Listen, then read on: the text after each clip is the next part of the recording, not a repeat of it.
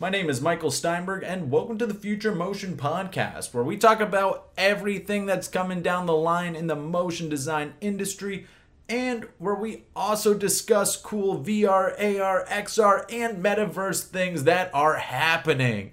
So, today we have with us an amazing visual artist and photographer who goes by the name of Shakespeare.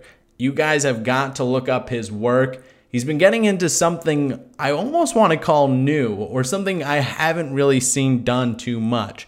It's photogrammetry. And not just with your phone, but he's bringing them into a studio that's actually using over 100 cameras to capture a single 3D model.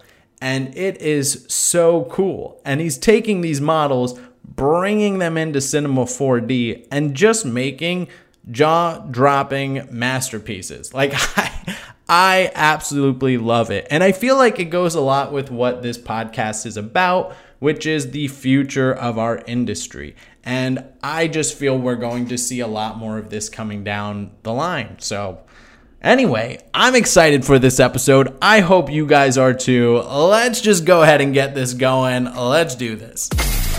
This is the Future Motion Podcast with your host, Michael Steinberg. Shakespeare, man, welcome to the podcast. How you doing, bud? I'm good. Thank you for having me.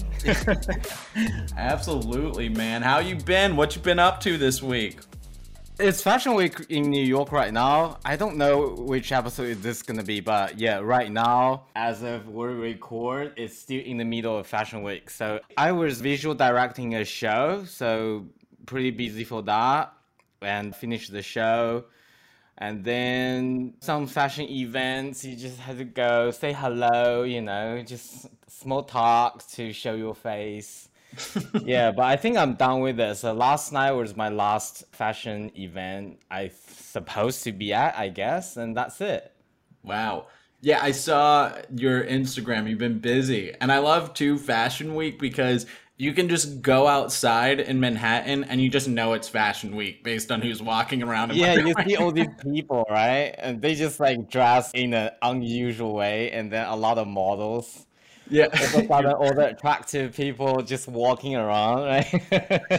it like instantly goes to the higher class of Hunger Games. You're like, who are these people, right? and then you're like, oh, it's Fashion Week. It's got to be Fashion Week. Yeah, every time, every time. Dude, well, that's awesome, man. Well, I'm excited to hear about that. Do you got uh, anything else going on? You've been going through to movies. I'm actually almost in the mental breakdown right now because I have serious deadline that I don't think I'm able to pull it off. So, yeah, I don't know what happened. Just all of a sudden, just put too much. Like I took too much jobs. Uh, yeah. anyway. Yeah, I, you know, I, I think I overestimate my ability. it's when you like don't know how to say no, so you just keep saying it. I think it's a way better problem to have than saying I don't have any work and I just need something to come in. well, but you know, it's the kind of work that I took it just because, for the sake of. Uh, I just want to spread this thing out. Like the most of them are not really paying, mm. you know. So I'm just doing it as a favor or for very little money, and I just want to get this thing out because in fashion, I, I I think people are so scared of 3D right now, and what I do is a little bit unusual. It's kind of very new. No, it is very new. I never seen anyone use it the way I use. So people just really scared of it. Like I'm not joking. Like last month, I got canceled four times for job. Okay. They just come. They see something like my agent sent the client something. They're like, oh, it's cool. We like it.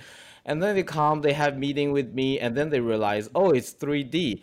and then they just hold my day and then to the very last day and then they choose some regular photographer and then they just cancel it. They just yeah sorry we don't have any we don't want anything to do with 3d right. Yo i absolutely love your work. That's why i'm so excited to have you on the podcast right now because what you do is also super unique. So let's just go ahead and ask this question right off the bat.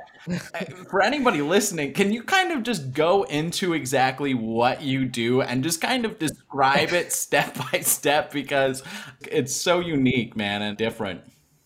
Okay, so first of all, I had to say I'm, I'm definitely honored you actually asked me to be on this podcast because I really don't think I'm good at 3D. Like I told you, the first time we met, I was only start to do 3D myself, mm-hmm. like maybe three, four months, right? Yeah. That was like, because I started like the beginning of April. It's the first time that I really used Blender.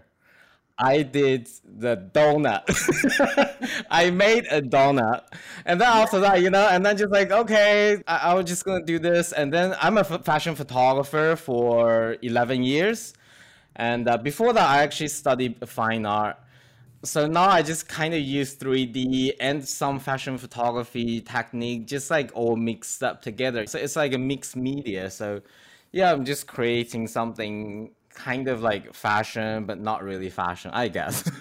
I really don't know how to market myself. I think my agent, they have big issue as right now. Because they, they like, you're not a photographer, you're not really a director, because I also make video. Mm and then they just like I also consult for fashion brands for their marketing strategy stuff like that. So I really don't know. I don't know what I am. I just tell people I'm an artist.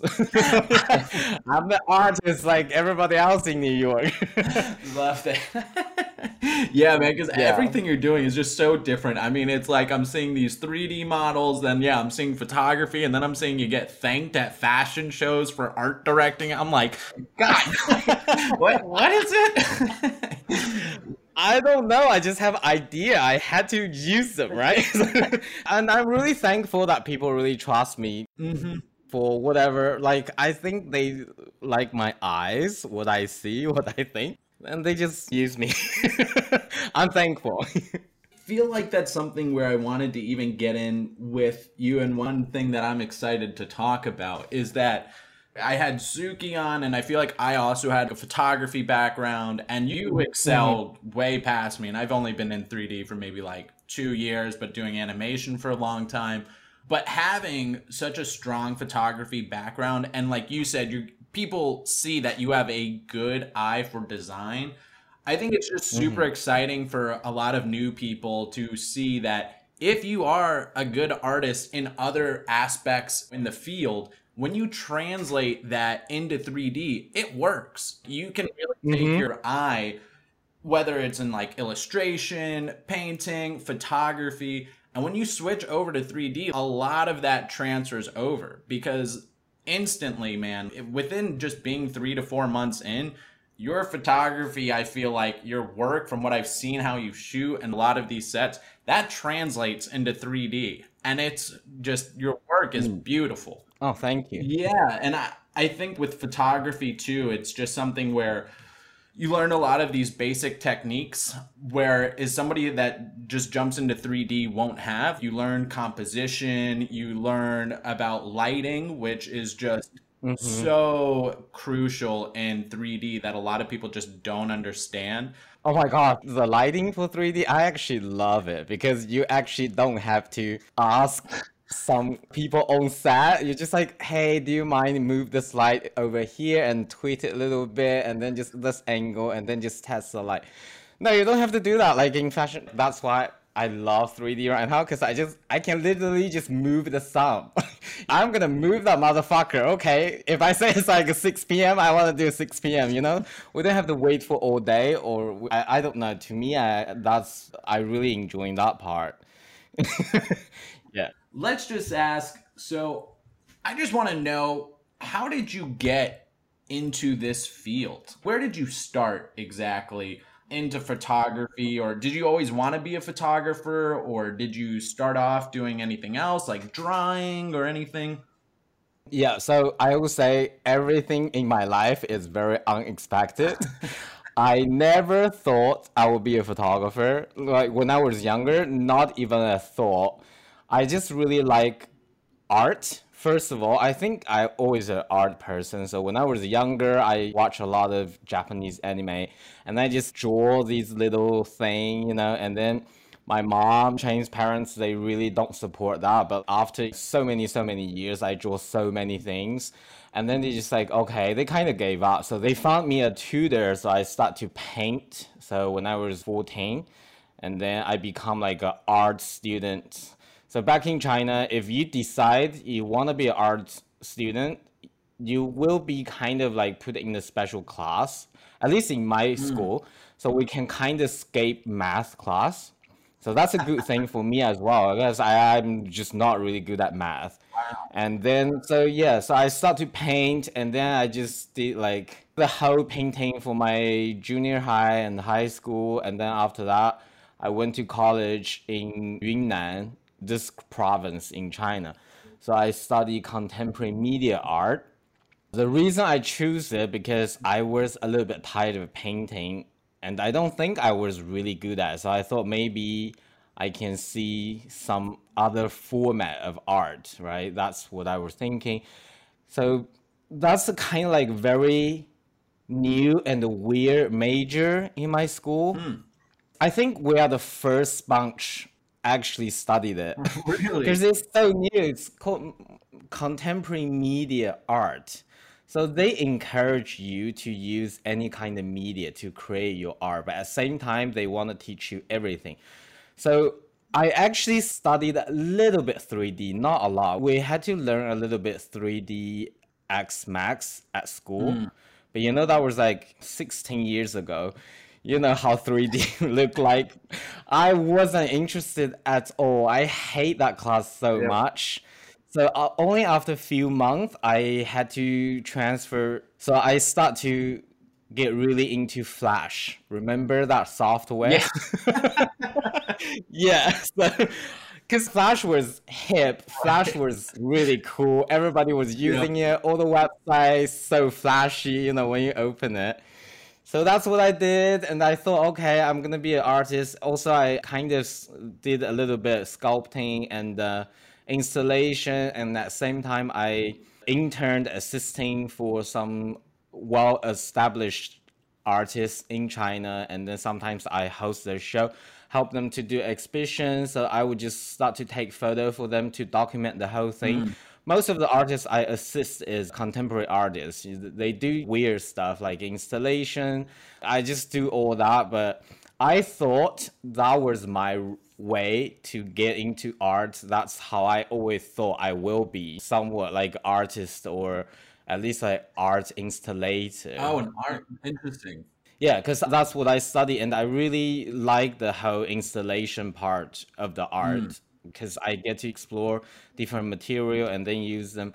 But you know, somehow like life just took you to whatever the journey they want. So one time I get asked a favor. Like I was doing a favor, so I'm helping a Chinese big art magazine to do some photography for a Chinese installation artist. So I went to the show, and then at the art show, they decide they want to put a model in there. So I just take photos with the art and the model, and then there's a makeup artist on set. She saw my work, which is nothing about fashion. It's a, a lot of nudity a lot of don't make sense installation art pieces with weird stuff but she just think i have potential to do fashion and then she introduced me to Elle magazine next week after that and then we had lunch with Elle magazine and then I start to shoot the, for them. And then after one story out, everyone likes it, and everyone start to hire me as a fashion photographer it just took off, you know, but I never wow. even planned it. I didn't know fashion at all. Yeah.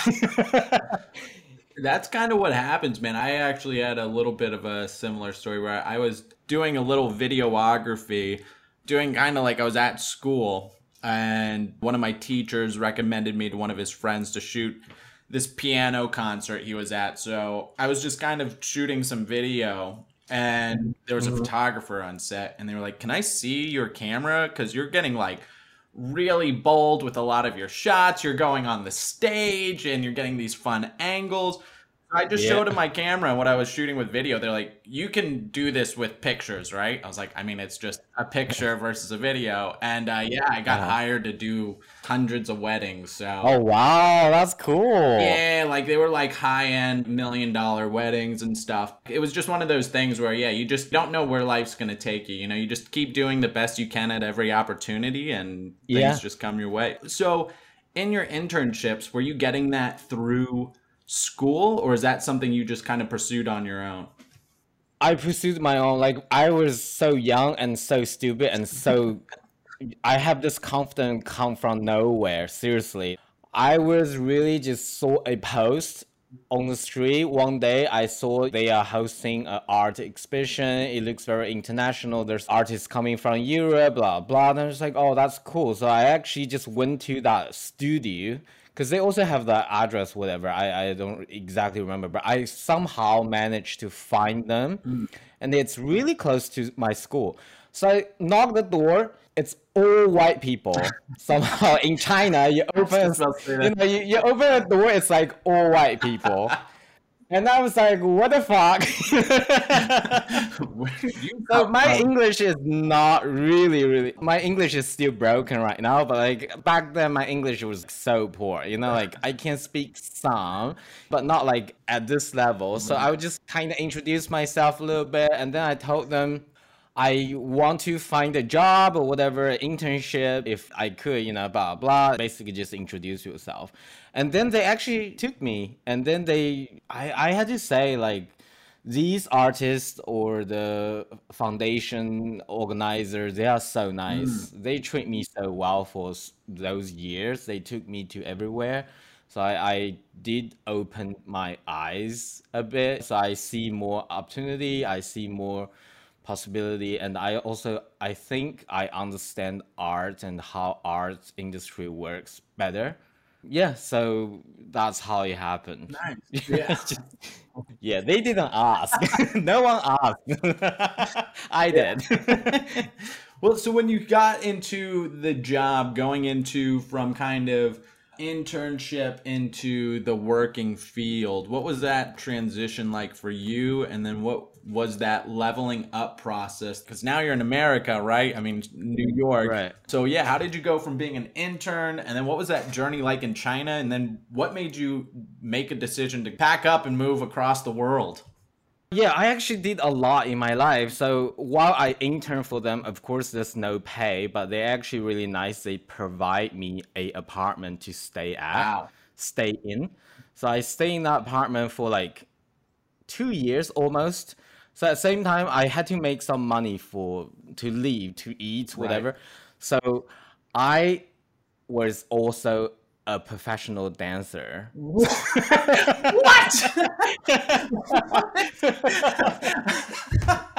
I actually danced for some Chinese Jesus. pop star, big names. Like, but I'm not gonna name anymore.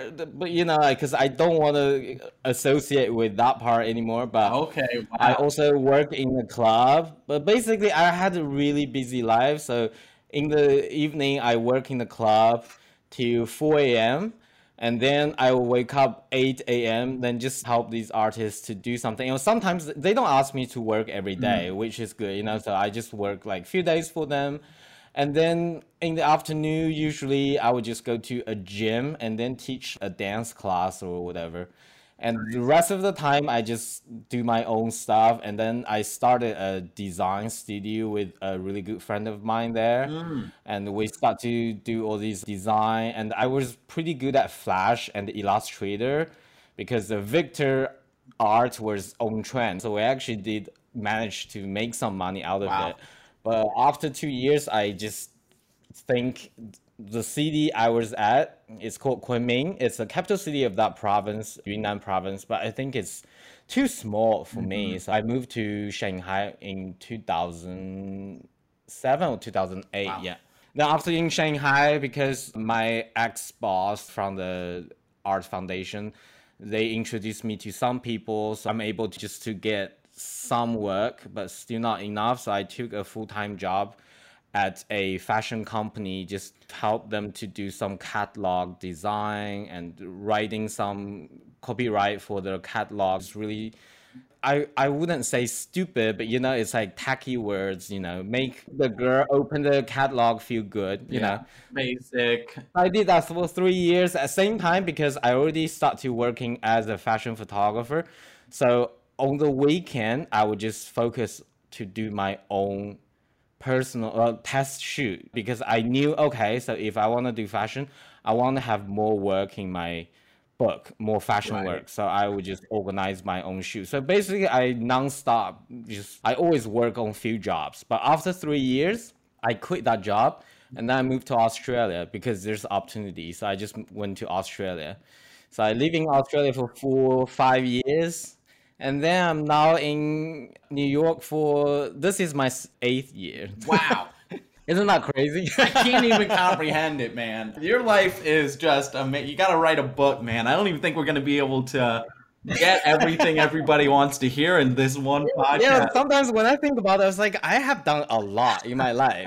like, yeah. yeah, a lot. Okay, so I just want to because one of the hardest challenges I think for most artists is kind of taking a leap of moving from a smaller town to a bigger town for work. So, mm. if you can just tell me, like, what was kind of going through a little bit of your head going from a small town to a bigger town, and that was in China, correct? And then from China, mm-hmm. how do you even, not to say we have so many international listeners here, but um, how do you then mm-hmm. go from a country to another country? Like what is your thought process on that? And was it purely for work or is it mainly for adventure or both?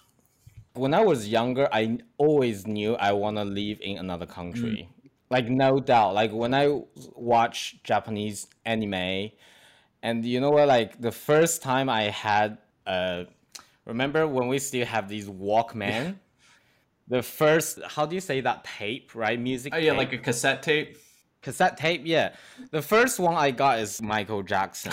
Nice. It's so different than what everybody else around me listen to because they listen to whatever all these like cantonese music because cantonese music was really on trend. Mm-hmm. but to me i think the back then not now anymore like back then I think all the Chinese music and TV show or they always just sing sad songs.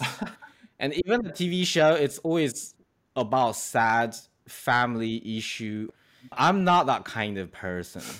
I'm like really I want high energy. I like vibrant stuff. I like vibe.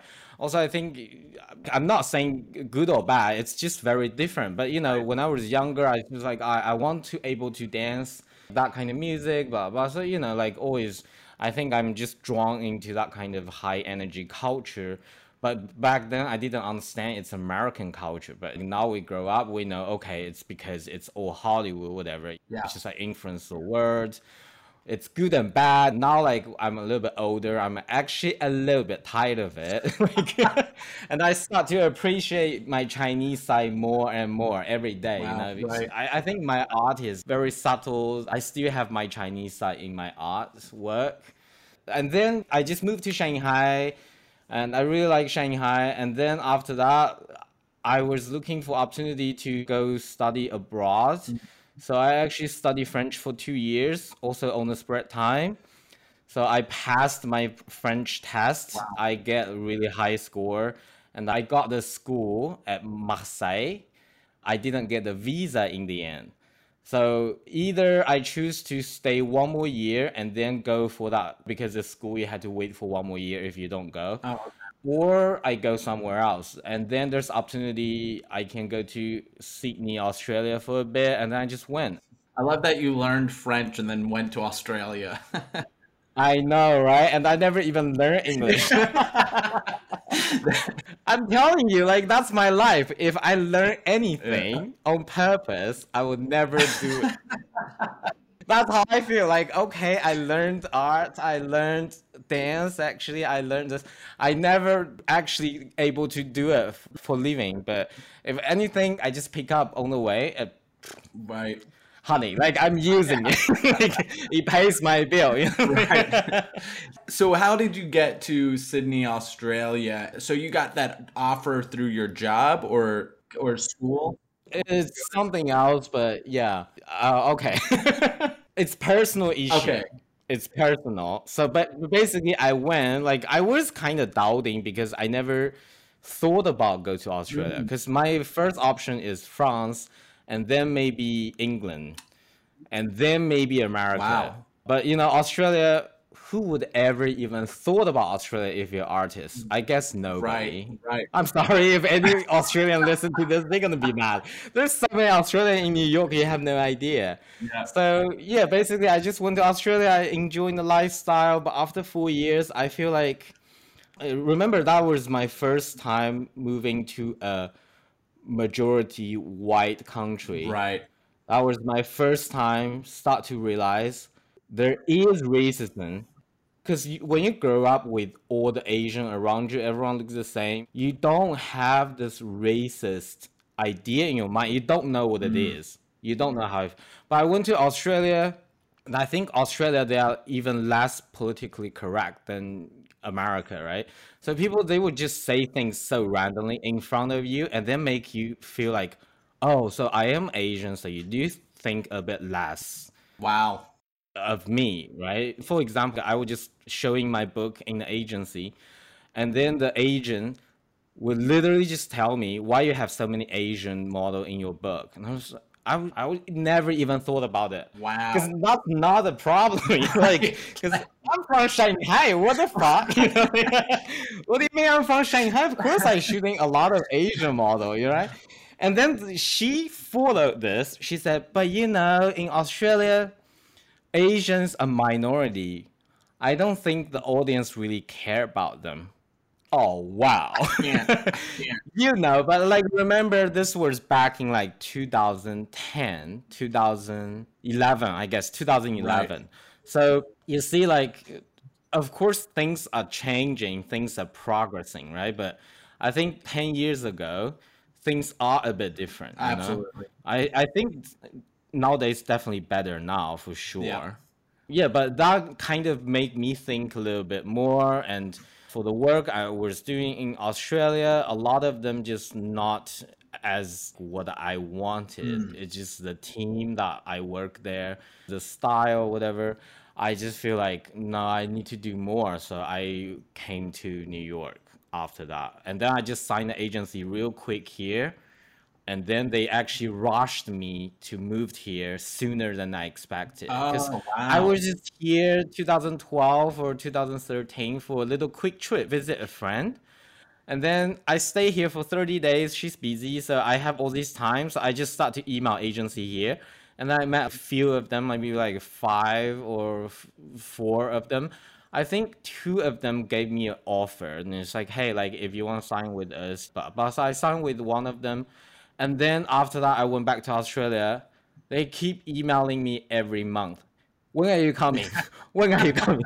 When are you coming? And I was like, okay, cool. I should go. You know, so I just moved here 2014, early 2014. Yeah, that's how I ended here. I love that. I love that. And that's one thing, man. People need to, I think, reach out of their bubble if they want to move to a big city, kind of like you did. And I think that's a great idea is going to a city and finding either a friend or even if it's an Airbnb and going up and then just start applying or checking out areas because mm-hmm. New York just has so much opportunity. Same with LA and these big cities. It's just Yeah. crazy. In Charlotte, I'm not even kidding you, in one month there might be four job opportunities for motion graphics and in New York there's probably about 20 postings a week on Google.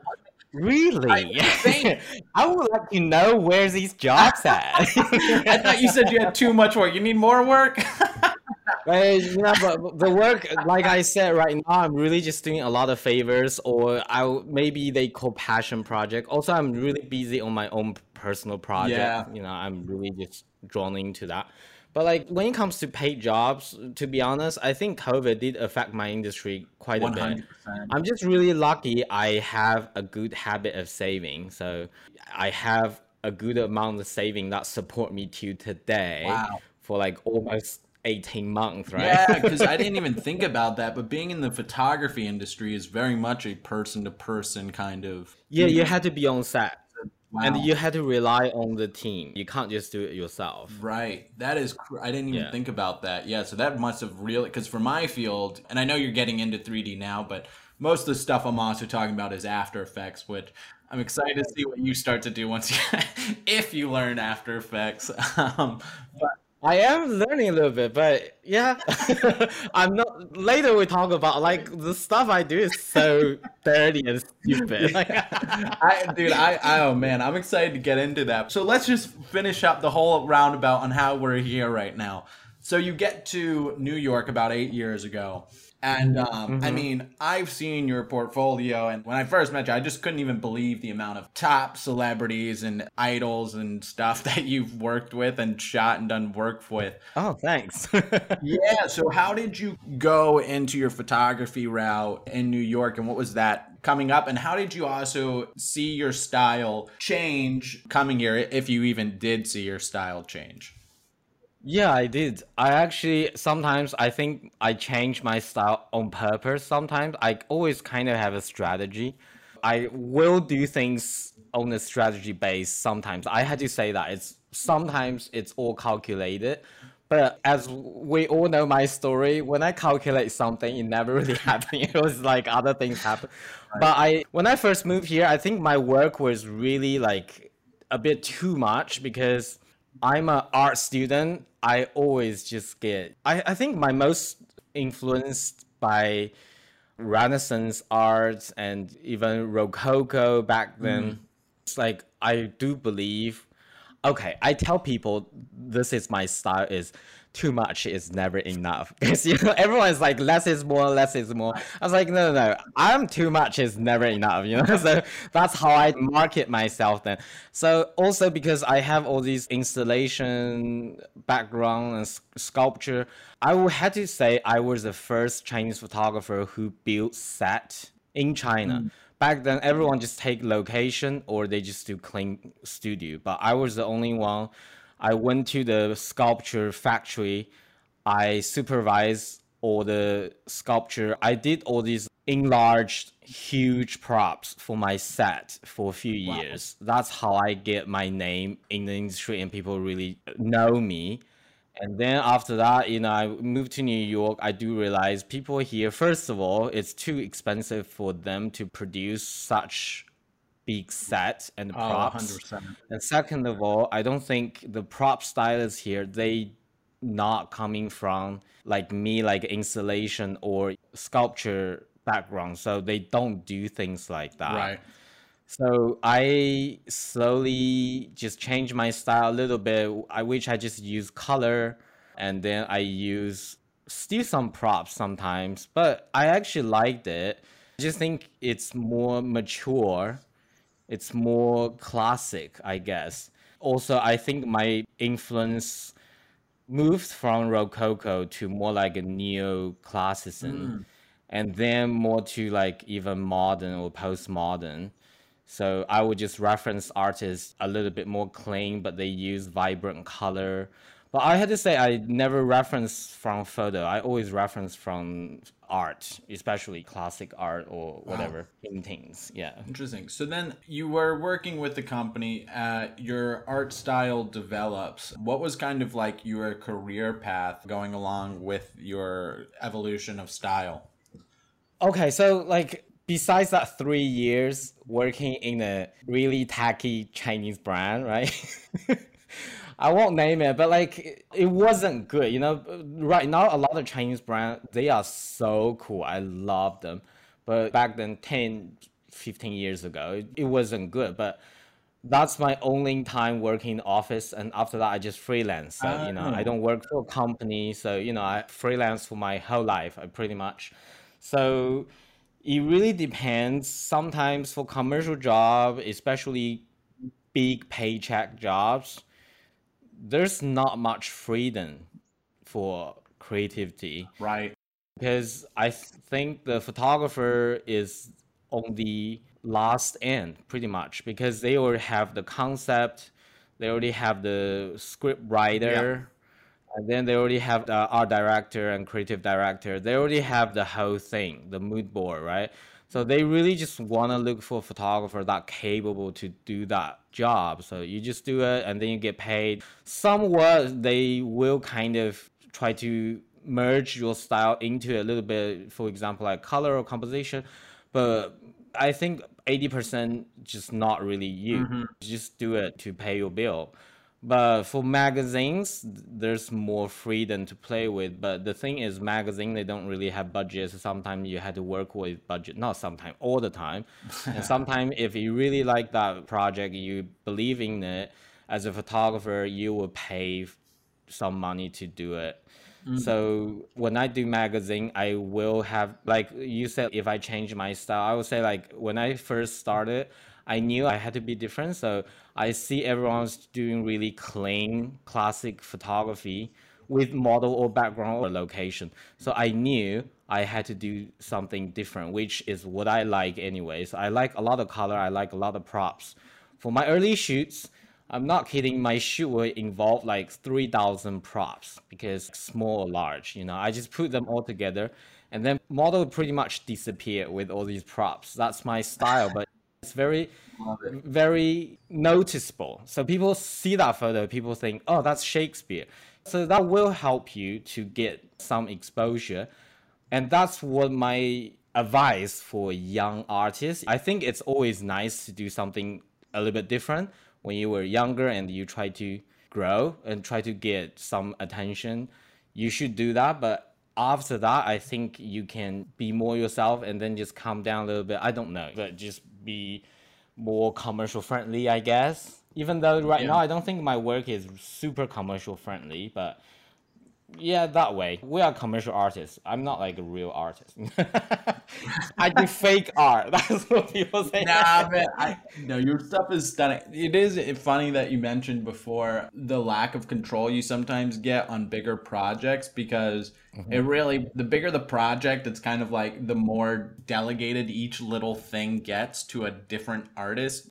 Yeah. It's like, I'm sure if you talk to the storyboard person we had here, they'd be like, yeah, well, you know, so we had someone else illustrate, we had someone else yeah. buy the props, we had someone else do that. All I did was just say, I like red. Yeah, you really just be on set and then click the button. and then maybe direct the lighting a little bit. That's it. Which yeah. I really have no problem to do. I never had any of the argument about creative mm. because uh, here's the thing we are commercial artists we do for commercial project. Your work is not gonna hang in gallery. So they pay you. I think they understand their own brand better than you are. Right. That's how I see this thing. So I never get mad or anything. I know a lot of artists they always just ooh commercial clients are stupid blah blah blah. I'm just like they pay me good money, and I right. what I do is just to help them to achieve whatever they want. I will help whatever I can. So I'm so happy to be on that kind of project. Well, I want to ask one thing that I love is you have worked with a lot of major artists and I think in 3D, a lot of times you do, but there's always like it's virtual. You don't actually work with a lot of major artists, but I think now with NFTs, there's this thing where celebrities are reaching out mm. and kind of wanting to do one on one art projects for something for them to sell on their platform. Same with like a lot of bands. Art is very much becoming a bigger part with other mediums of art, like mm. music and producers and actors. So, being working with, I know you, one of my favorites, Megan Thee Stallion. I know you did some photography with her and yeah, some other. She's amazing. Yeah. What other kind of icons? Who else have you worked with, and how do you go about presenting working with these kind of people? Do you just kind of like stay quiet, or do you kind of like direct a little bit? Or I have no idea. well, that's something I can't really talk here. It's okay. it's gonna be awkward to talk about. But I had to say, uh, yeah, working with celebrity and the verse working with models are completely different. Interesting. Because models, they already have this idea I'm a model, I'm here to work with the photographer to create something new. Because models, they don't have a personal brand, I would say, right? They do, but I mean, like, they already accept they will be changed right. shoot, right? But celebrity is different. I think celebrity is more like commercial work because they already have their own personal brand. They will have to maintain that brand for a period of time. It just have to suit their music career or acting career. It has to be there. I totally understand. So when I work with them, I just treat it as a commercial job. It's the same thing. So whatever they want to achieve, if that's their goal, I help them. So when you work with them, some of them also it depends on the personality. Some celebrities are so nice, so down to earth. You just feel like he's not even there or something. You know, you just like hang out with them a little bit, and after that, they will even ask your phone number or whatever. They actually want to keep in touch. Wow. Some of them are when you see them in other media like TV, whatever they seems like so loud and out, but in person they are so quiet. Usually it's always the opposite. oh, interesting. That's how I found. Yeah, like Megan is so quiet, super quiet. Really? Yeah. I love that. But she's really, really nice. She's really, really nice. Yeah, I love her and she's gorgeous. Her body is amazing. Her face is amazing. I feel like after the shoot, we don't even need to retouch her photo. I right. feel like we don't need to because it's already How good. Her body just yeah. there, so it's it's actually very impressive to me. That's what I remember. Yeah. Yeah, I love that. And mm-hmm. I'm I've heard other people say that a lot of celebrities are completely the opposite of oh. like what you expect. you you, you know? cannot imagine. some of the nicest guys are just complete dicks, and some of the people that play the hmm. nice role is like actually the most craziest Usually, party yes. you've ever met if they have this nice persona out there, sometimes yeah, they are not that nice. yeah. it might be what makes them so good is they're able to play both parts. They know how. I also think maybe you know because they always act like not act. Uh, I think everyone has different side of them. They just yeah. feel more comfortable maybe in a private place. They just are more chill. But I do say also like I've seen so many female celebrities they are two different person with and without like personality wise mm-hmm. when they put makeup they transfer completely even personality wise just change so dramatically you have no idea i was like what you know i love that yeah. i love that yeah. That's too funny. But if I ever meet any of my celebrities, they better act like they are in the movie, not in not, not gonna happen. yeah. Well, cool. So that's like one of the most amazing, fun, creative, just wild infield stories. so then, how did you go from this? Photography to getting 3D models. A, how did you get introduced to it? And then B, what is that like? And what are you doing with it? Guys, I mean, everything on your Instagram is just mind blowing. Oh, thank you. That's a big compliment. Um, recently I have this thought because I really hate my Instagram and all these photos I put up there. I even download this app. It's called Mass delete or something. I just want to delete my whole Instagram, but somehow the app didn't work for me. Like I can't log in to my account. It really bothers me. So that holds me back. I couldn't delete my Instagram. I'm so glad that your Instagram is still there. I actually God. never liked my work. It's the world trying to tell you something. Oh, but thank you so much. I don't know. Like I always feel I don't know. Like about my work.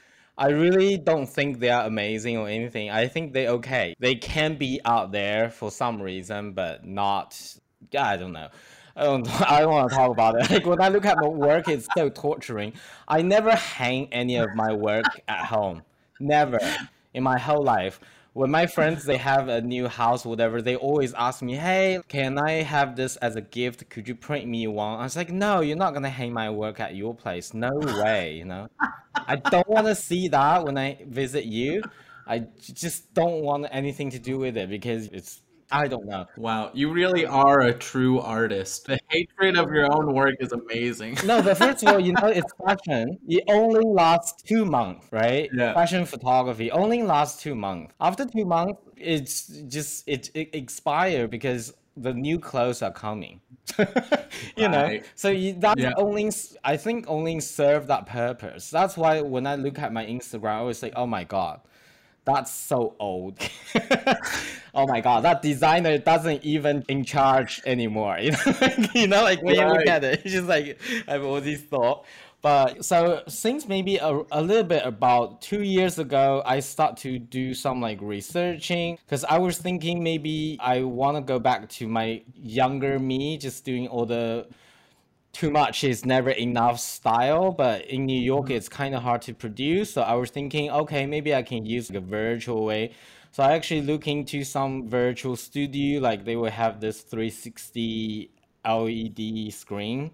You know what I'm talking about? Like, uh, hundred percent, man. Those things. That's what's coming out with the Mandalorian. yeah, exactly. So Yeah. th- that's when I start to looking for all these studio for possibility, and then slowly I just learned a little bit more. And I was like, okay, you had to use 3D software for this and that and that and that, and then I just asked my friend, hey, do you know any art uh, like 3D artists? And then they introduced me to Phil, and then I start to talk to them, and then I start to try things with them. They were really keen. Some of them are keen to try stuff with me, so I would just take a photo and then uh, I bought a 360 camera, so I would just make a HDRI and then send it to them, and then they would just merge my photo with some 3D element, and then I would just you know tell them maybe the lighting you had to do this a little bit more and that, and then after that it just looked very realistic. A lot of people even ask us, how did you move all these like maybe like 20 tons of rock into studio? And i was like wow that's just you know like it's just 3d and then that's the first time i taste it right now i feel like okay 3d might be a good way for me to you know develop my style a little bit more so i look into more So you were doing 360 photography. A curious on exactly the process you used. I used to when I started use 12 GoPros, which stitching was a nightmare that took hours. But so when you were doing the 360 photography, how'd you do that? And then B, so you were sending that to virtual studios, and they were Oh implementing no, that as the virtual studio was too expensive. Oh, okay. even I can't afford it because no client, also fashion clients, they always a little bit behind. I'm so sorry, fashion people, but you guys are always a little bit behind. Like they want to see everyone else already using the technology, and then they would jump into it. They are always not the first one who's high tech. I'm so sorry. like I always feel that way because I'm really into technology. Whatever involved, I always want to try. But like the virtual studio too expensive, so that's not an option. So that's why I start to work with 3D artists as just Photoshop comp. So they just make environment for me and then put my models in there. So I bought this 360 camera, like little one, just to help them to match the lighting. So I will just make a lighting map HDRI on set after the model, and then I'll just put the uh, camera where models stand, and then just take a 360 shot, and then just it's really easy that software. Just make a uh, HDRI, send to them, and then they able to match the lighting. If it's not right, I will have Zoom call, and then just tell them where to add light, where to blah blah. You know, so yeah, it's a a lot about lighting. But after I done that for a while, I did have some bad experience because first of all, I think people in 3D, especially CGI or VFX industry, they don't really care about fashion. right. Not a bad thing. Not everybody should love fashion. I don't think if you like it, like it. Don't like it, don't like it. So it's about the mutual understanding. They don't really understand it. They don't want to spend too much money, too much time on some project. So which would stress me out. And sometimes I do taste a little bit like attitude. And and then I feel like okay, and they don't really show the clothes in a good way, right? So after that I'm like, okay, I'm gonna just study myself also, I think when I talk to them, I already have some knowledge, not like zero, right? Like, because I studied 3ds Max back in university, I kind of right. know the material, how UV work, blah blah. You know, just not really good at it. But then I just download Blender, and I found okay, my computer is not good enough, so I I went to get like a good computer. Not good computer. I'm still working on shitty laptops. so you know, a better laptop that cost me like fourteen hundred, and then I started to use Blender. And then I found Blender is really confusing. I finished few things that my personal thing. I didn't really like it. It's just there's things I want to make. I wouldn't able to make it in Blender. I'm not saying Blender is a fantastic tool, but I feel like maybe the community in Blender, they are really more uh, because you can see the people who speak in Blender, right? Like mm-hmm. even Hubert or some other people. Like so, leaders like this, they would just take a lot of fans to do similar work. So you will end up just when you research tutorial, you only find a very similar tutorial. And I didn't know anything about Blender or 3D. Mm. So I couldn't find the things I want to do in Blender tutorial on YouTube. So I actually found it on Cinema 4D community. So I start to try Cinema 4D and I found it's easier. I mean, maybe not easier, but you know, it's more what I need. That's how I choose end up with Cinema 4D. So now I'm just in charge of my own stuff. I don't have to take other people's attitude. and I don't have to be the bad person, always tell you this is wrong, you should do this. You know, I hate to do that too, you know. So sometimes I'm too nice to tell people, no, you know, I was just like, maybe what if, you know? so now I'm just like yeah. completely in charge of my shit. So I was like, I'm good. So yeah. Love that. So when it comes to Blender versus Cinema 4D, and besides the things you were looking to do that you just felt Cinema 4D was better at because that's what you were wanting to do, besides those key things, was there anything else that you thought Blender was either better or worse at in Cinema 4D?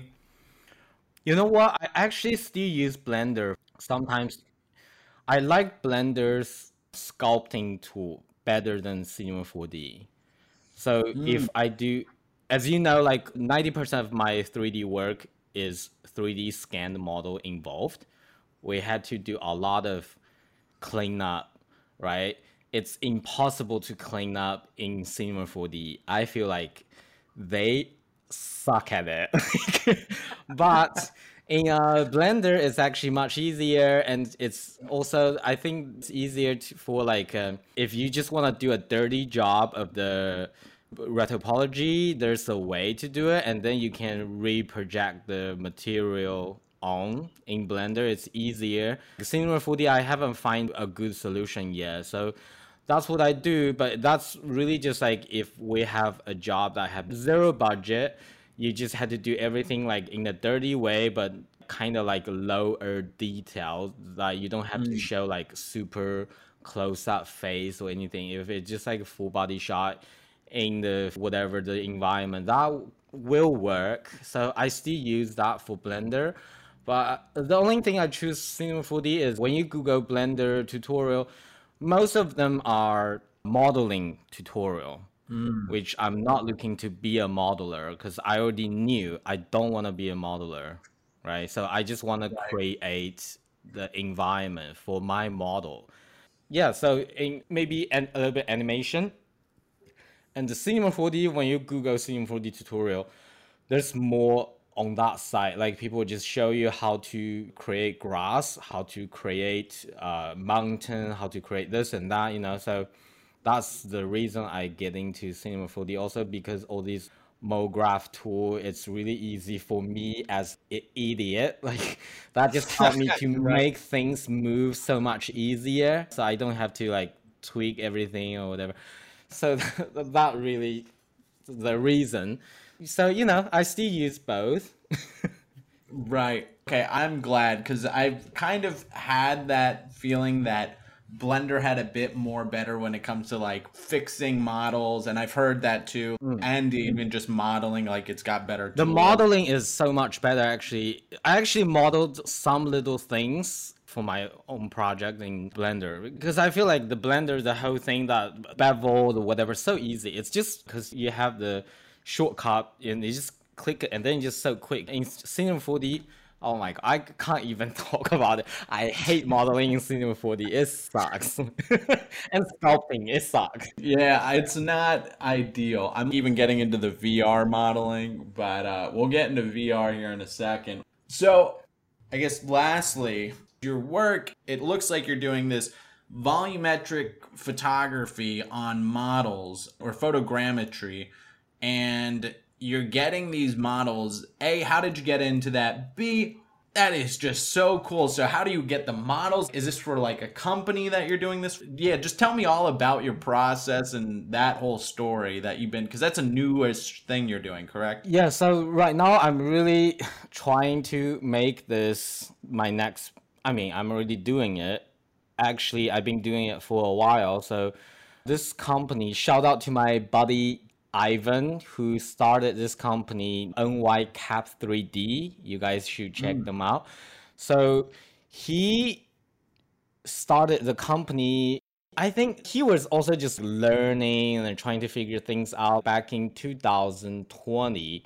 So that's the first time we met because his studio was really close to my photography studio. It's in Navy Yard, but he just across street. So one time I was just Googling 3D scan and somehow I found a, somewhere in Soho. That was pandemic already. I think they closed. And then the people referred me to him, says he actually have 3D scan. So I called him. I was directing a show, a digital show for New York Fashion Week. So we want to try 3D scan the model. So that's the first time I work with him. But back then, his equipment, whatever, was also kind of not mature, right? So the result we got wasn't great. So we just have to went with it. But you know, like because I'm just really open to try things. So I think Ivan was also like, you know, we just talk about it. Like I would just tell him how do I think about these, like w- maybe which way will improve. So I actually gave him some tips, like what kind of lighting stroke because he was using LED to light the set, which it make the camera has to go really low speed. So when you have low speed, you have motion blur. Once you have motion blur, your model is not coming out great because it's not sharp. Right. So I, I gave him some tips just using my photography background. I just tell him maybe you should just use this light, this light, this light, and how to light them, and then how to sync them. So he would just also slowly develop his uh, machine, and now he has two completely high res, super nice setup. Is one for head scan, another one for full body scan, and even now we kind of like a partnering on this now. Mm. He will support me on some my personal project. I will bring him some job over there and there. But we're also just trying to make something new. I can't really tell you yet, but like he's trying to make that side of the things happening. So yeah, so what I'm doing right now, same thing. I think it's still like a photo, but right now we just take 200 photos instead of one. You just take 200 photos at the same time, photogrammetry, and then just use uh, RealityCapture to make the 3D model out of it. And then for my use, I just clean up a little bit, and then sometimes I rig them a little bit to make them move a little bit, and then Cinema 4D to create the environment, and then just put there. Sometimes Substance Painter to create the texture, stuff like that. Yeah. Wow. So- Yeah, that is crazy. I love that. I feel like it's going to be such a big field with photogrammetry coming up. I think that as VR comes out, I mean, I'm even tempted to do it one day for like VRChat and just get an actual full body scan of me and just mm-hmm. rig it up and put myself in VRChat with a That would be cool. Yeah, that would be cool. I feel like there's going to be a major demand for having avatars. I think it'll even get to the point I mean, and you guys are just so ahead of the game with that and what you're doing. And I think it'll get to the point where it's like people are just coming in lines to get this done as Yeah. VR. You might even see it going into malls, even Yeah. because it's just bad at like having a human model of yourself in VR would be so fun. Yeah. Like I've tried to even make fake 3D models that look like me and I just I'm so not good at modeling, especially in Cinema 4D. Yeah.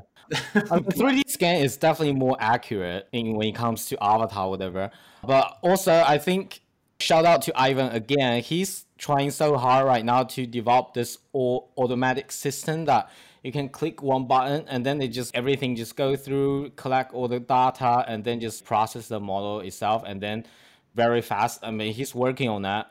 But I think once he have that, it will be a game changer. So these things are not only cater to high budget movie or high budget video game anymore. Because right now, people Yeah. using photogrammetry mostly are in superhero movie. They would just make an avatar to to have the 3D then 3D print it out and then make the armor because it's more accurate, close to the actor's body. Or they would do like a digital double. Or video game, they just scan them, just create the video game character. So no one really used it in fashion. So I think I'm the first one. I would say, yeah, I'm the first one who used the 3D grammetry like this in fashion. And Oh, as a photographer. yeah, I would say, yeah, I'm just doing something new, but also that scares people because they have no idea how that works. But I would have to say, like, photogrammetry has some limitation. A lot of material, like fur or hard surface, like a shiny hard surface object, or like diamonds, or that kind of transparent stuff, lace, or any kind of too shiny object just cannot scan. I think they need to develop this. I don't know how can they do it, but I hope in five years or three years this will get solved. Like you, right now, you can't scan hair. Wow, really? Wow. And I think you also, I remember you were telling me a bit about the process with eyeballs, right? Like, so when you. Well, the do- eyeball because it's even we don't notice it, but the eyeball is actually reflecting stuff, right? There's Right. always a spectrum material on top Yeah. of it. So when you scan, your eyeball is almost like a disappearing, almost. So when you see the model, it doesn't go out; it actually go in. Wow. I think that's what makes 3D scan look less human than you hmm. know model. But what we do right now, we actually replace the eyes when we scan model. We take off their fake eyelashes, whatever, just as smooth as we can, and then after that we will add it back, right? So that's how I figured this out. But also we developed this pipeline. It's kind of unusual. It's not like the game way. It's not really like the movie way. So we kind of like in a fashion usable way. It's like financially kind of affordable, hmm. but we're not go crazy on detail either. Right. So it's like a fine balance. Yeah, I even see, and just taking a step back a bit to even just the general usage of photogrammetry and where I see you guys could just be getting so much work in is I think that going back into VR, besides just having the practical social application of it and even doing meetings and stuff like that, is I think there's going to be virtual movies, kind of like you were saying, where mm-hmm. because some people think oh, I want to watch a movie in VR, I'll use a 360 camera. But a 360 camera isn't actually 3D. You have to stay still and you can turn your head, but you can't look right around the object. you Right. know? Right. You're static. So Yeah. to have an actual actor or with short films, anything, you have to actually have a 3D model. Yeah. So I can totally see that stuff just as VR comes out even more and more and or AR, I could see that taking off. And with the eyeballs, I wouldn't be surprised if there was like AI came out, especially like Yeah. in videos. Automatic, you just take photos or of the the, eyes. hair you know that really struggle it's a struggle right now i'm i'm learning how to create hair which is a mess You have to tell me. Cinema 4D hair tool is a mess that's what i say like it's terrible Yeah. but that's what i had to do because the model cannot really have flowy hair so there's no movement so some model i just had to do it Mm-hmm. but right now even iPhone came with LiDAR, right? I think mm. 3D scan is gonna be the future. Even in fashion industry, people don't see it. They scared of it, or they just don't want to have anything to do with it. But I think in five or ten years, when all these billboard all change to LED, the motion is the future, and that's why TikTok is taking over Instagram because people like to see things moving with sound or music, whatever. I just think that's a new thing, and when new things coming out, people always hate on it, Yeah. which I understand. When you go back to the whole art history, when there's a new art movement, all the artists always get hate on it. So right now, yeah, what we do get hate. That's normal, I think. Yeah. Yeah. Yeah. I've been called fake art like, a few times. I was like, okay, I'm totally fine with it. yeah. I was gonna say the one thing I could totally see you rocking out in the future, and one of the questions is where do you see yourself in the future? And I'm gonna jump in and say where I see you in the future. okay. Because fashion, even though it's behind a lot of times in the shoots, I think it also is like it's in the field of advertising a lot of times. Yeah. Regardless of what you're doing. And so I think that's going to be a huge part into VR. And I would not be surprised if, as VR comes into the public space, if you are one of the people that were making, because you have to make the virtual environment in order for your model. I'm going to guess that in the future, you're going to be working with. I'm not gonna guess. This is what I want you to do. So, Uh-huh. is you're gonna be working with major brands whether it's doing modeling for clothes or products, and you'd be making these virtual environments based on just your history of making, working with various sculptures. And then, as well, just having that photography where you're working with models and having your photogrammetry experience, and then having that being placed inside of these amazing environments that you create. And it would be a bit branded because you hmm. have like kind of that experience. And I think you would be like a leader in ways that we haven't experienced. Because I, I mean, that's one thing I just, your shit's That's crazy. a lot. but thank you, man. Yeah. I'm going to give you that task. I, I do that. Yeah, I hope so. But I actually distant myself a little bit from fashion right now. I just focus on my own stuff. Uh, no, well, that's fair. Well, then it's going to be your own stuff, and fashion people are going to want you, but you're going to say no. Yeah, let's see. I don't know. Right now, I have mixed feeling about fashion. I do like the creative part of it, but also, like you said, most mostly it's commercial related. So sometimes, yeah, it's all about selling the product.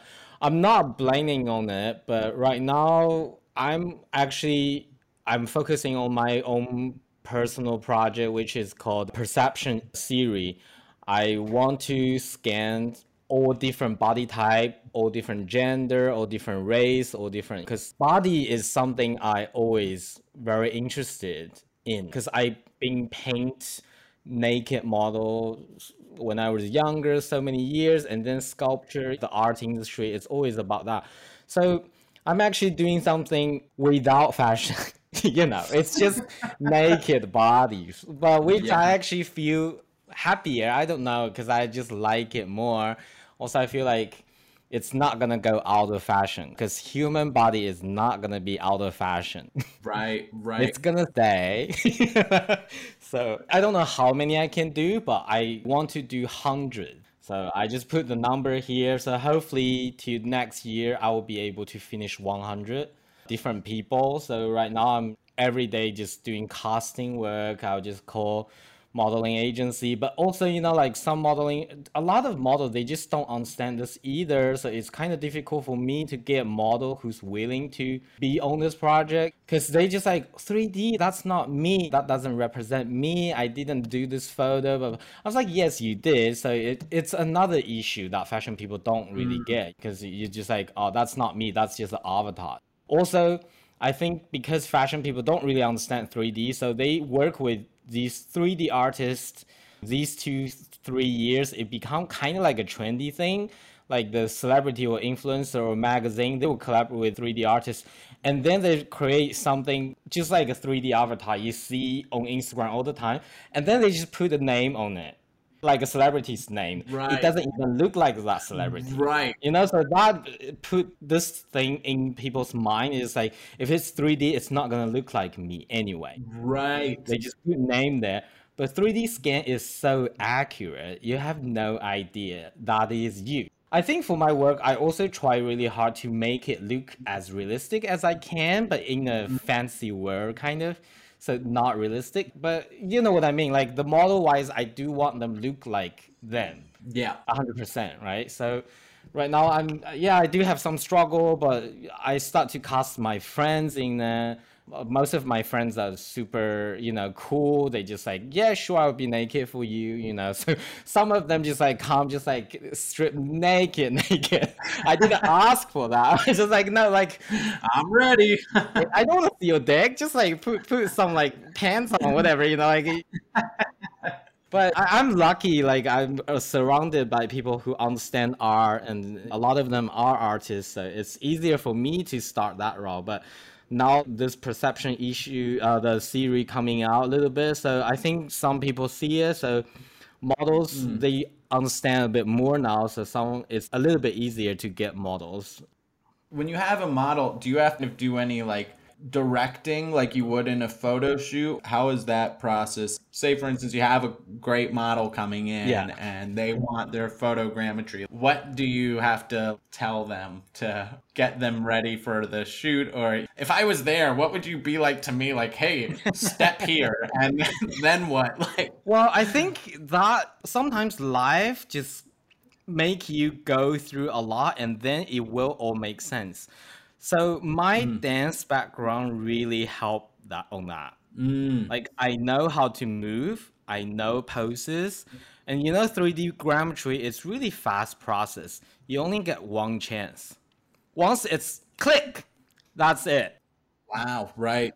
You cannot just keep taking photos like photography because there's only one chance Interesting. you take it and there's like 200 photos already taken and the data is downloading it will take so long to do another shot Whoa. Really? yeah also i think that i don't know like i'm really happy about my life experience now like i have never had any problem working with models even they are really new model like they don't know how to pose. I'm just lucky i done that like i danced for so many years. So i know how to direct them and i just like put them in place and i just count one two three and then that's it. Wow. and I think it really helped my work to look different than other people's because other people they don't know how when they do photogrammetry, all the models just like standing in A pose Yeah. or T pose, and then they try to T-pose. something, you know. So either A pose or just like a standing idle pose. It just look boring, right? Yeah. It doesn't uh, have that magic. Yeah, and I feel like even when you have someone in a T pose, I get it. It's like, oh, well, now I can model them however I want. But I feel like the weighting on a T pose on, on most models, you notice the bends. You yeah, notice you do. it doesn't look as good Yeah. as somebody who actually just did the pose. Yeah. And I love too that it. I had no idea that you had to do it on a one take. It's very much like old school photography. Exactly. Yeah. You take it and then you had to wait for the whole process. The fastest you will get is like hours, right? So that's Wow. like no, like I'm talking about like film photography. Oh, right. No, even more. You have to go to a whole different place to get it developed and everything. Yeah. How long will it take a photogrammetry for one shot? An hour. No, like uh, just take the shot really quick. Yeah. Uh, just one shot, that's one second, and then download the data to the hardware and then process them and then just store them in a folder so you can have those data. It took like maybe three minutes, four minutes. It's fairly Wow. quick. It's a processing part that really pain the ass. yeah. So you don't, even if you have two, you're really just to pick one. Yeah, because it just takes Yeah. hours. That makes eh, right. It depends on your computer. Right now, NY Caps 3D, they have pretty good computer, so it will take them two hours even. Two hours to process one model. If I do it at home, I have to do it overnight. I just leave it on and then go to sleep. And next morning, and maybe even after a few coffees, it will be there. You know, it's like 12 hours, I guess. Wow. Yeah. Holy crap. I know. So, where do you see yourself going? I know you're working on this project, but what would be kind of like your ideal plan in the future? Like four years, five years, 10 years, 50 years? Uh, I, I don't know, but as we talk about it, I think anything if I planned it, it would never happen. I learned that lesson long time ago. So right now, I just want to make myself busy and doing something I like, and I don't have to listen to anyone. But I do have small strategy, uh, but I don't think I want to talk about it. You know, small strategy just for myself. I don't think if it will happen or whatever. But people already calling me about NFT. I'm still thinking about it because I actually know how art industry work. I think NFT just another way for people to not pay tax. So, you know, I It's a great way to store value. Yeah, I know art so well, but I also know some familiar recipe about art. So I'm just gonna do this whole series till I couldn't. I think that's what I set my goal as. But I, I think if I finish 99 models, Yeah. I will do 100 just me, myself. I will be the 100 naked model in my work. love that. So yeah, if you guys want to see me naked, just Oh, 100%. liking my Instagram post. make me make me feel like okay, I can't do 100. Maybe I will quit after 20 or 30. Who knows? but Yo, it's gonna happen, man. I mean, the fact that you are where you're at in just four months of doing 3D, I mean, I can't even. six months now. Six months now. So don't scare people. months. You know, six No months. worry. I'm not that great. I feel like though my first six months, it wasn't until I hit about my like. I mean, even into a year is when I really kind of started taking. I would say maybe nine months. I did like dailies for an entire year from like Wow. not doing 3D to doing 3D every single day. I had to post something, regardless of how good or bad it was, for one year. But it wasn't until, yeah, I would say like the stuff I started to put on my reel was about at like the eight, nine month marker where I was like, okay, I think I just compared. I'm a motion designer, and now I think this stuff is just as cool as my motion design work. And it looks good enough to be like, this could pass as commercial esque work. Mm-hmm. But that's why I'm just like, man, you're just getting started. I can't wait to see what you produce. I think the Adobe job actually really pushed me because Right. Oh, we didn't even talk about that. I told you, right? Because I really just started 3D in general, like the 3D software. I actually just start to use Cinema 4D for two weeks. and then I got my agent just like, hey, you're gonna be an ambassador for Adobe. So they want you to create some arts or short video for them. I was like, okay, are they gonna have set up like a whole shoots, right, with model, blah blah? Because I don't want to be in there, right? So that's my first thought. I'm a photographer. Do you think like a photographer? And then I had meeting with them. They like, oh no, for copyright issue, we actually don't have that kind of budget for you have a model in your you know like shot we prefer you just create something maybe like your self portrait or whatever or something that represent you and my agent somehow just like oh he can do 3d i was like Easy. and you know like i cannot just say i cannot right i just like right. "Mm, mm, mm, mm, mm." yeah so Yeah. Yes, and yeah. So yeah, so I accept it and I fake it till I make it. So I was in Miami for a job, so they want the treatment overnight. They want to see something. So I had to just- overnight. yeah, so pretty much they gave me three days to present whatever I want. It's like I think people in 3D call it style frame, right? Yeah. And what the hell I know what style frame is. Like I was like, I have no idea. Wow. I only know photography references, you know, I, and I, I can sketch. Okay, so when I pitch idea, I do a lot of sketch because I'm not the best people who reference other photos, whatever. I never really do that. I don't Right. reference other people's work. I do like old people's work. Like if they dead, I will reference you. So you know, like, uh, so I googled everything, and I didn't sleep in Miami for two days. Plus, I was shooting, and then I went back to the hotel, just like googled everything from very start how to do this, how to do that, and then I create this style frame and send over to them. I just use a DAZ 3D model, right? That's what I can find. I use a DAZ 3D model, make it tweak it a little bit, look like me, but not really. And then I put Yeah. this Chinese hot pot on my head because I was like, I really don't know what I want. And just like I do like hot pot. Okay, I'm just gonna put hot pot on my head, and I put a lot of environment that kind of made my art today. You know, a lot of Renaissance whatever stuff in that hot pot, and they actually really liked it. And then they're just like, okay, so you have two weeks to do this, you know. Wow. And then if you could, you could make it like a animation would be much easier for us. I was like, no way, like I cannot make animation. right? So But it looked like it was an animation, wasn't it? yeah, but like luckily, so they pair me up with a psych studio.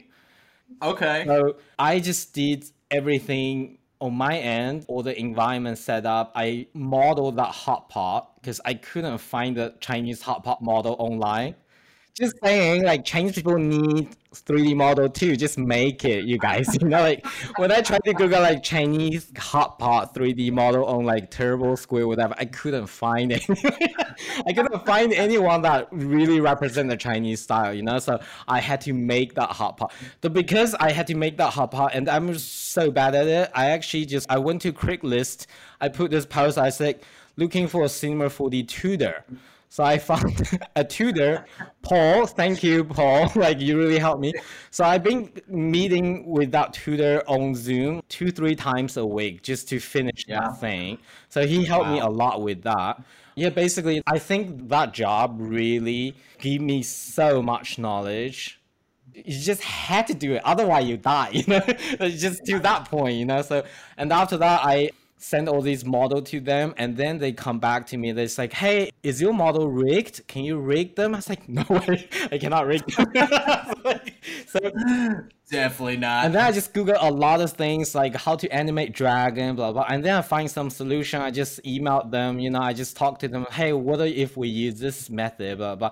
And then you know, it's a lot of back and forth, but they are so cool. They actually Wow. tweaked few angle, whatever. They didn't make a major change, but they make it small change that make it better. Because my fairy in my shot was naked. So they had to put this t-shirt on the fairy and says Shakespeare on top. I was just like, okay, cool. You know, like, where's my naked gay ass fairy? You know, I want the because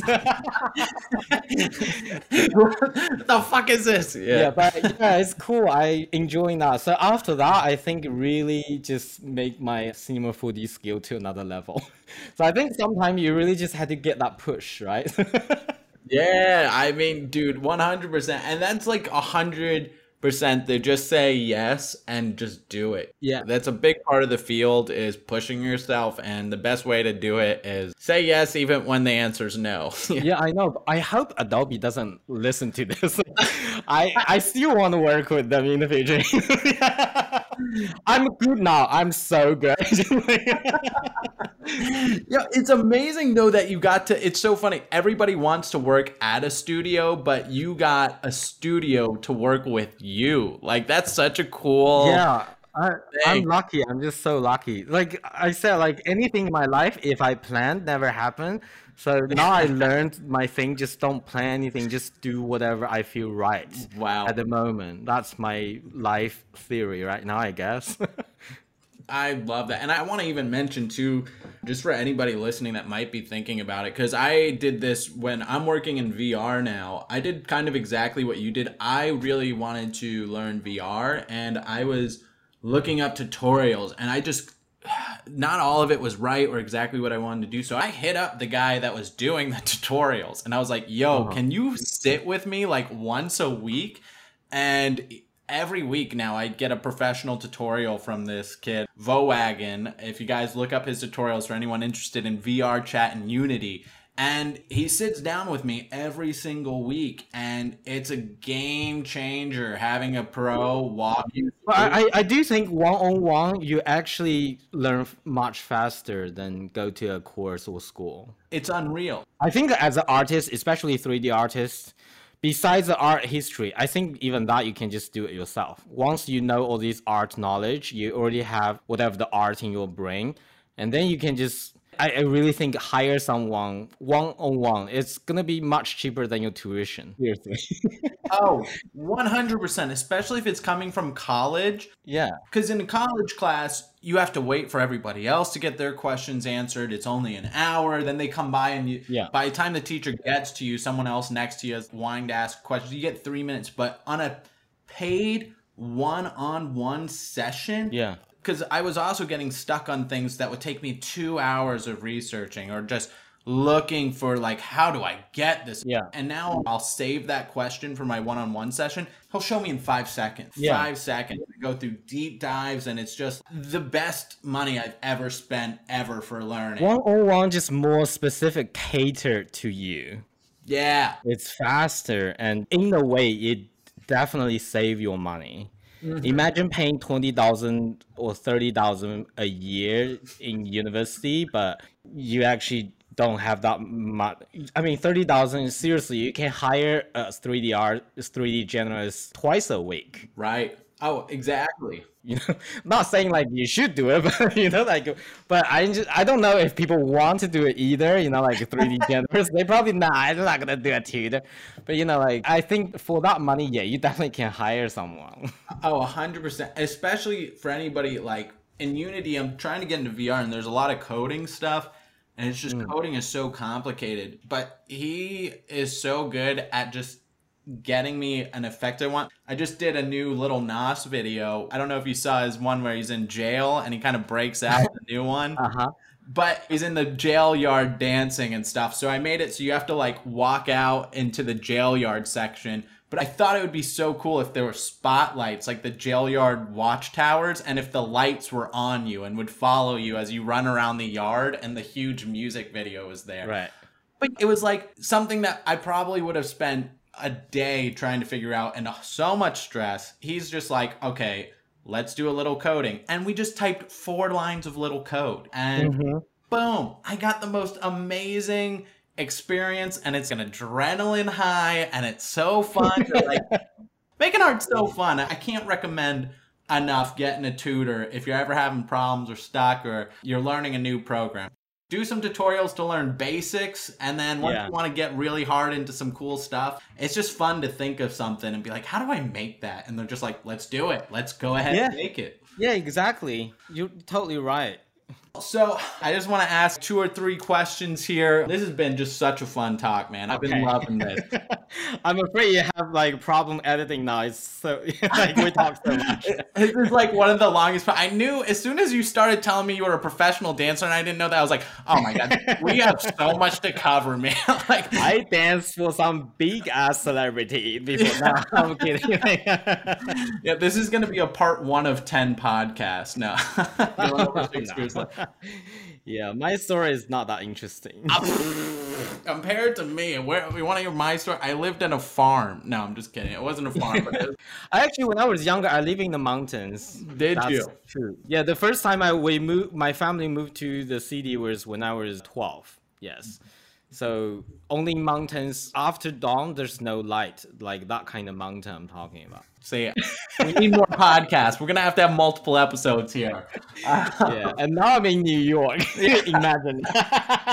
the story, man. I love, yo, I love personal story. I love hearing about the journey. Uh, it's crazy. Yeah, the journey is also like for anybody too that's new to the field or even just still. I mean, it's always just a nice reminder to just remember like, man, it was a tough journey or it was a crazy journey. Like sometimes you don't realize you're in the good moments until later. Mm, yeah. You know, when I was shooting just music videos with my friends and doing basic little motion graphics at a coffee shop, sitting at Yeah. Caribou Coffee for eight hours with my laptop. Yeah, I know. I do miss my old days sometimes. I feel like you're younger, you just feel more creative and you worry less about realistic life Yeah. or re- more. But now there's other things you had to worry, and I feel like then people just not really work that hard for their arts or creativity. Yeah, it's like you make it, or you're not. Maybe Yeah. it's just kind of I don't know. But I, I'm trying to get back there. Yeah. so that's what I'm doing right now because I hate seeing myself just making a lot of money, but like depressed. I had that time, you know, but now I'm much better. Yeah. I can't really talk too much about my corporate job, but yeah, I'm like, I'm at a corporate place now, and I, it's kind of like the creative struggle is just always going to be there when you're at a mm-hmm. corporate place, but the money is just like, like, get me. Right. I can't Yeah. even comprehend it. That's why they pay so much, I think. Yeah, But yeah, you got to find out ways to just be creative and to do like I'm mm-hmm. doing some fun projects, like you're doing some awesome art projects. You just got to start. I did my 365 dailies. That was fun. damn, that's crazy. Yeah, I, I can't do daily. I can't. Yeah, it's a mental struggle, and I don't even want to get into it too much because it's a long story. But I definitely feel like recently just getting into again another reason why uh, having someone who does tutoring with you is great is because you get pushed every year where you're like I don't want to fucking do this like going to the gym almost and then you do it Yeah. like this is amazing I'm inspired I just made the coolest shit ever Yeah. and Yeah. working in VR has totally given me that spark back and like now I know how to make cool stuff in VR. So, Uh-huh. which leads me into my next question. What do you think about VR and AR? Have you tried it yet? Are you doing anything in that field of work or playing games? Do you have a headset? I don't own any headset because I actually played few games with my friend. He it's actually my friend's brother. So every Christmas I would visit them in San Jose. That's a routine now. So I went there and then his brother always have all these crazy tech gadget. Whatever new is out, he always have it. PS5 he had it. You know, Right, like right. it's just like that kind of dude. So I played the VR game with him a little bit. I think that's my arrogant ass. like I will only like things when it become pretty. Mm. I think VR right now it's still in that rough age. It's just remind me 15, 16 years ago when we started 3ds Max. Yeah. It's ugly. It's not so high res. There's not much detail or even the color or the whole model is not that great because I think you had to maintain a really low polygon count. So that's my bad because that's why I learned Flash because Flash software is so flashy back then, you know. and now it's out of the day.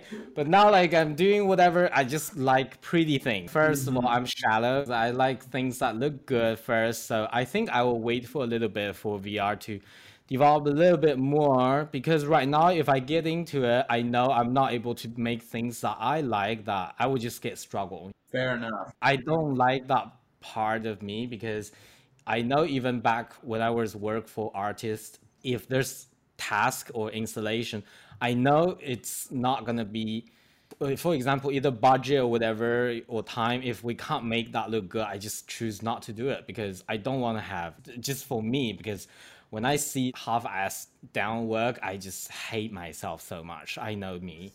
Right. AR, I'm actually working on a AR project right now with a uh, London-based magazine. They're really cool. You guys had to look at them. They call Cyber C Y B R. So they are a new magazine, but they doing it all in AR. So every page, if you scan it, there will be something coming up.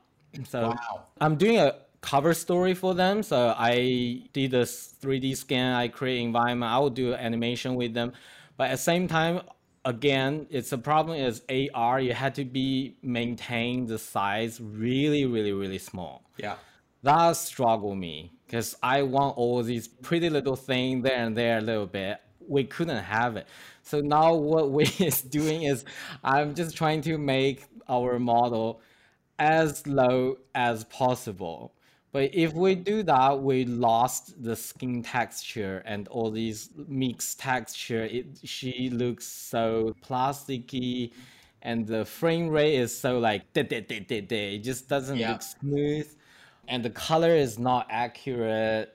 So I am struggling with it, but I had to say it looks cool.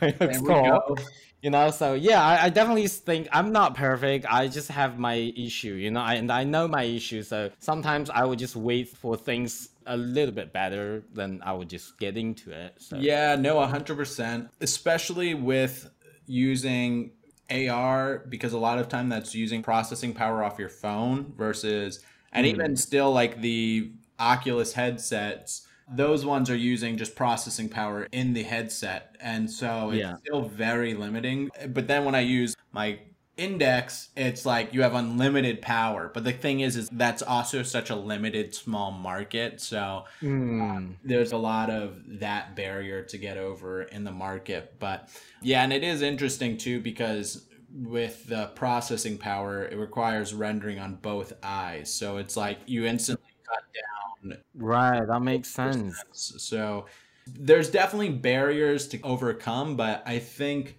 it's like you said, it feels 10 to 15 years. I always say that we're in the PlayStation 1 graphics phase. Of, you know, like, it's gonna get good. You know, I wait till PlayStation 4 then got it. Yeah. PlayStation one, two, three. I look at it like, uh, you know, I'll play a computer game. It's okay, you know.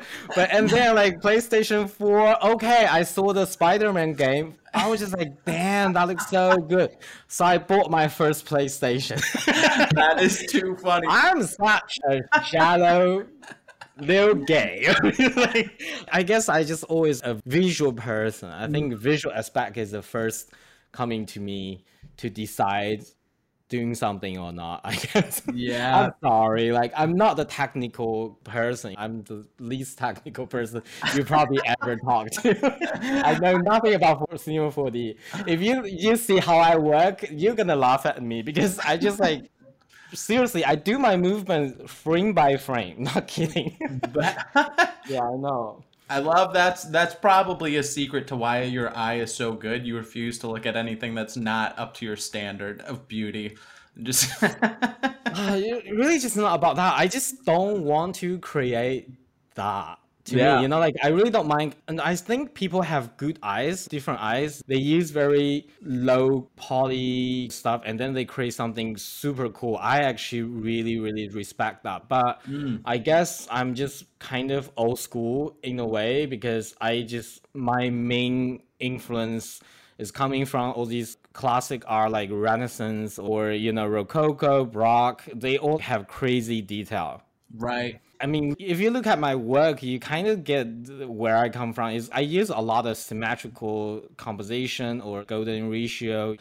Sometimes I didn't even think about it, but like when I finish it, I just like, damn it, that's just again, you know. Sometimes I try to break my rule, but I couldn't. But I guess that's just every people's issue. I'm just good at one thing. I'm not good at everything. Yeah. I want to have a virtual VR meetup, so I'm gonna have to lend you a headset or something so you can get at least a taste. If for as long as your eyes can bear to stare at. I mean, yeah, yeah. I actually seen videos like that. I think it's super fun. Like, yeah, like you have your own avatar, and people have all these fucked up things. It's like a mattress or whatever. I was just like, that's kind of funny, you know? yeah, dude, it's anything you want. It's also with VRChat at least. I think it's the wild west of the internet internet. It's like yeah, it can be anything and whatever your brain imagines. People can make any avatar, any yeah. worlds, and it's just no laws right now. yeah, I know. You're just seeing like a hundred little weird leprechauns running around screaming at you where's my pot of gold you're like what is happening right i don't know it's, it's a fun experience but i can talk forever about it and this has been a great episode. Thank you so much for Thank you. sharing your interesting life and all. Thank the, you for having me. yeah, man. Well, uh, thanks so much.